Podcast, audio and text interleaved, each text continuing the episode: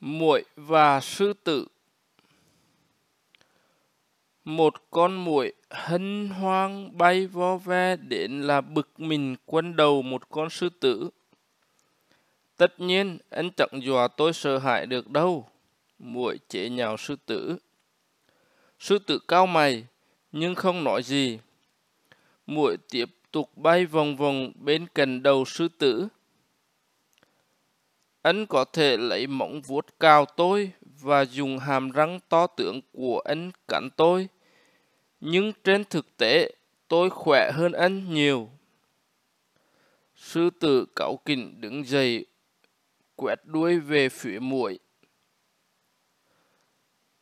Thật đáng thất vọng, muội cười điều. Sao chúng ta không đánh nhau xem sao nhỉ? Và rồi anh sẽ thấy rõ ý tôi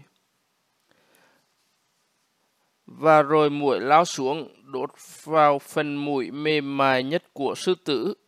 Oái! Sư tử kêu lên, định đập con muỗi, nhưng nó đập trượt, thành ra lại cào vào cái mũi bị thương, khiến nó còn đau đớn hơn nữa.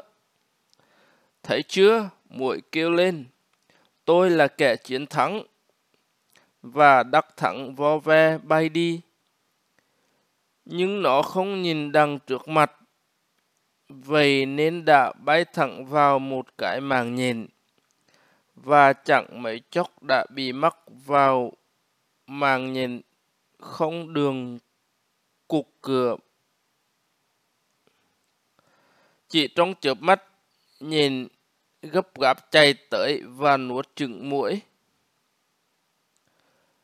Hãy cảnh giác, đừng để bị đánh bại bởi kẻ thù thầm tâm thường nhất.